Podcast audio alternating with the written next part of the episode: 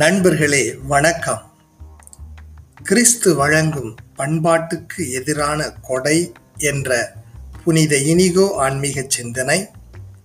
இன்றைய புதிய பகுதி இறைச்சொல் தேடல், ஞாயிறு இறைவாக்கு பகிர்வு, இறுதியாக நவ துறவக நல்லிசை.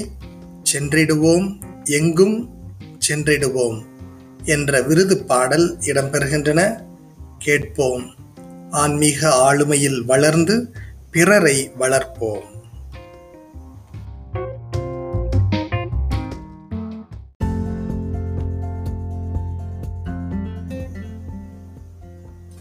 கிறிஸ்து வழங்கும் எதிர்பண்பாட்டு கொடை. இஞ்ஞாசியார் ஆன்மீக சிந்தனை, ஜனவரி முப்பத்தி ஒன்று. ஒரு சேசுசபையார் இலவசமாய் பெற்றுக்கொண்ட கிறிஸ்துவின் மீட்பளிக்கும் அன்பை இலவசமாய் கொடுக்கிறார். இன்று நாம் கிறிஸ்துவின் எதிர்பண்பாட்டு கொடையை உலகிற்கு வழங்க வேண்டும். ஆனால் இன்றைய உலகம் தன்மைய மனித நிறைவு, பகட்டு ஆடம்பரம், மேம்போக்கான வாழ்க்கை, அதிகார பலம் ஆகியவற்றின் போதையில் மயக்கமடைந்து இருக்கிறது. இதை தவிர வேறு எதையும் ஏற்கும் நிலையில் இல்லாத இந்த உலகில் இந்த உலகிற்கு நாம் உண்மையோடும் துணிச்சலோடும் ஏழையான தாழ்ச்சியான கிறிஸ்துவை போதிக்க வேண்டும். அப்படி செய்யும் ஒருவர் எதிர்பார்க்க வேண்டியது அவமானம், கொடுமை, ஏன் இறப்பும் தான். அண்மை நாட்களில் இது நம் சேசு சபை உடன்பிறப்புகள் பலருக்கு நேர்ந்ததை பார்த்திருக்கிறோம். இருப்பினும் மானிடரை வாழ்வுக்கு இட்டு செல்லும் வழியானவரை, நம்மை படைத்தவரும் ஆண்டவருமான கிறிஸ்துவை ஒரு வகையில் ஒத்திருக்கும் ஆர்வத்துடன் துணிச்சலோடு உறுதியாக முன்னேறுகிறோம். என்றும் போல இன்றும் இயேசு மீதுள்ள பற்றுதான் இயேசு சபையாருக்கு அடையாளம். வழியான இயேசுவுடன் நாம் கொண்டுள்ள ஆழமான தனிப்பட்ட பற்று நமது வாழ்வின் வழியை முதன்மையாக அடையாளம் காட்டுகிறது.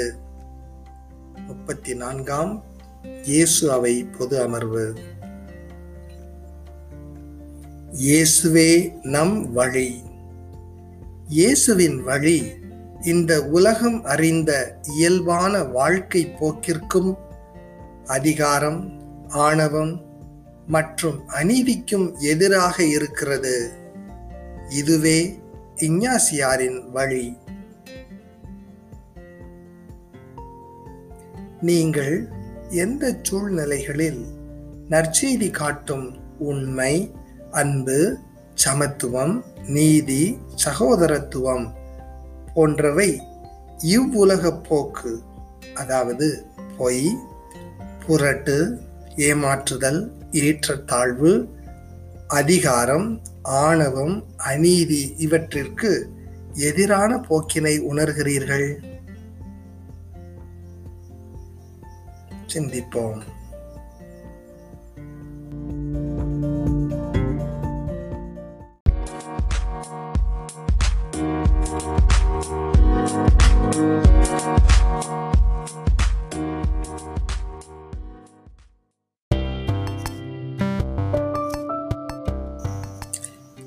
இன்றைய புதிய பகுதி இறைச்சொல் தேடல். இன்று ஞாயிற்றுக்கிழமை, பொதுக்காலம், நான்காம் வாரம். சிறிது இறை வார்த்தை பகிர்வு வைத்துக் கொள்வோம். வாருங்கள்.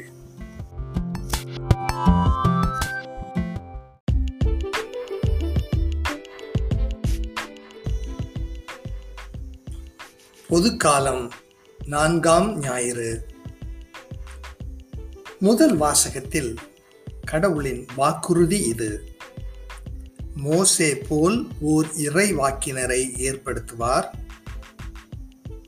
அவரே கூறுகின்றார், என் வார்த்தைகளை அவன் வாயில் வைப்பேன், நான் கட்டளையிட்டதை அவன் சொல்வான், அதை கேட்காதவரை வேறறுப்பேன். இன்று யார் இந்த இறை வாக்கினர்?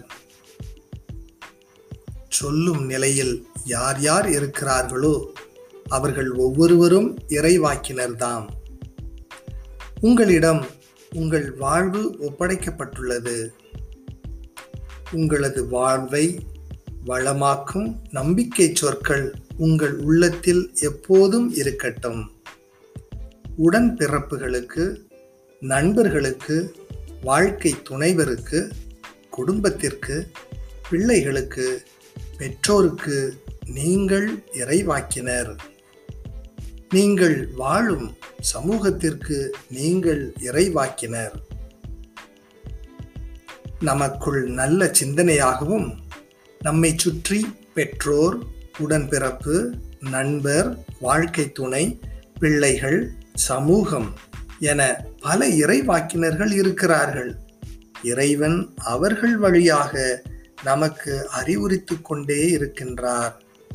இறைவார்த்தை மற்றும் நற்கருணையில் வரும் அதே இறைவன் நம்மை இப்படி பல வகைகளில் உணர்த்துகின்றார். நற்செய்தியில் இயேசு போதிக்கிறார். மக்கள் வியப்பில் ஆழ்ந்தனர்.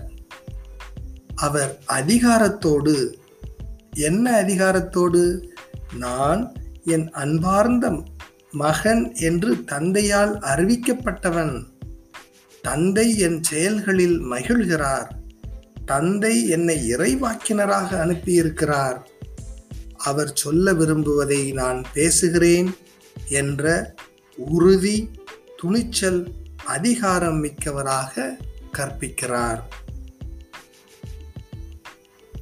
அவருக்கு தீய ஆவிகளின் சாட்சியம் ஒன்றும் தேவையில்லை.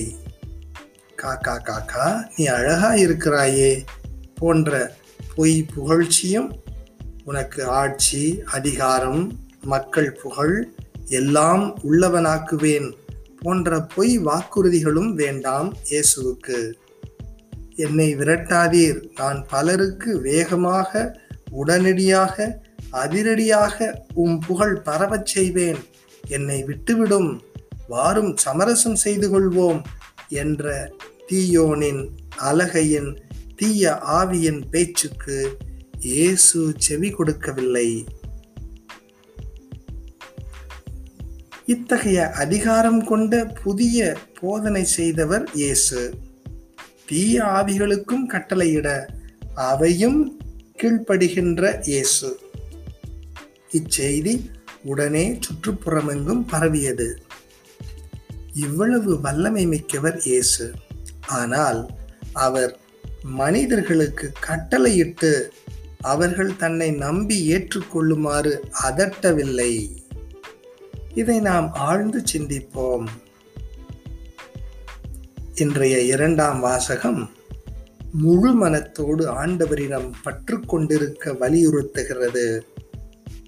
உங்கள் சிந்தனை, சொற்கள், முடிவுகள், செயல்கள் யாவும் உங்களை முழு மனத்தோடு ஆண்டவரிடம் பற்று கொண்டிருக்க செய்யட்டும்.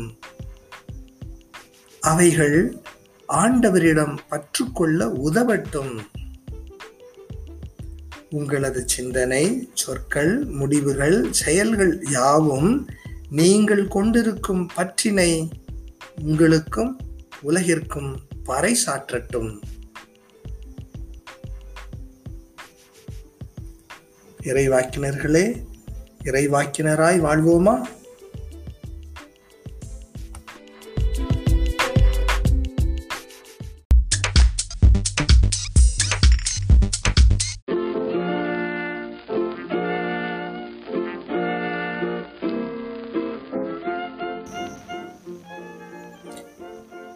இறுதியாக நவதுறவக நல்லிசை சென்றிடுவோம் எங்கும் சென்றிடுவோம் என்ற விருது பாடல் இயற்றி இசை அமைத்தவர் பால் வெனிஸ், பாடுபவர் எட்வின். பாடலை கேட்போம். உலக போக்கிற்கு எதிரான இயேசுவின் புதிய வழி செல்லும் எழுச்சிமிக்க இறைவாக்கினர்கள் ஆவோம்.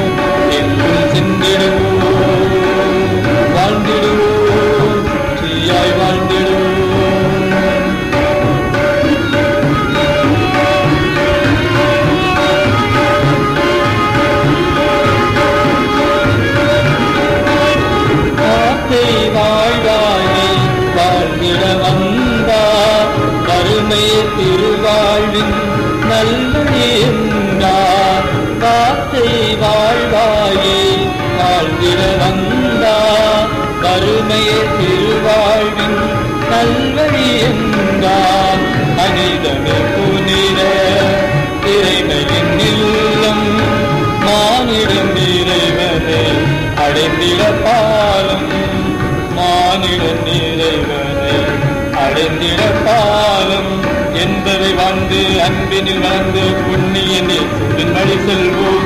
எளிமையும் மனிதமும் வாழ்வாய் மாறிடம் துணிந்து செல்வோம், தொடர்ந்து செல்வோம், சென்றிடுவோம், எங்கும் சென்றிடுவோம், வாழ்ந்திடுவோம், சாட்சியாய் வாழ்ந்திடுவோம்.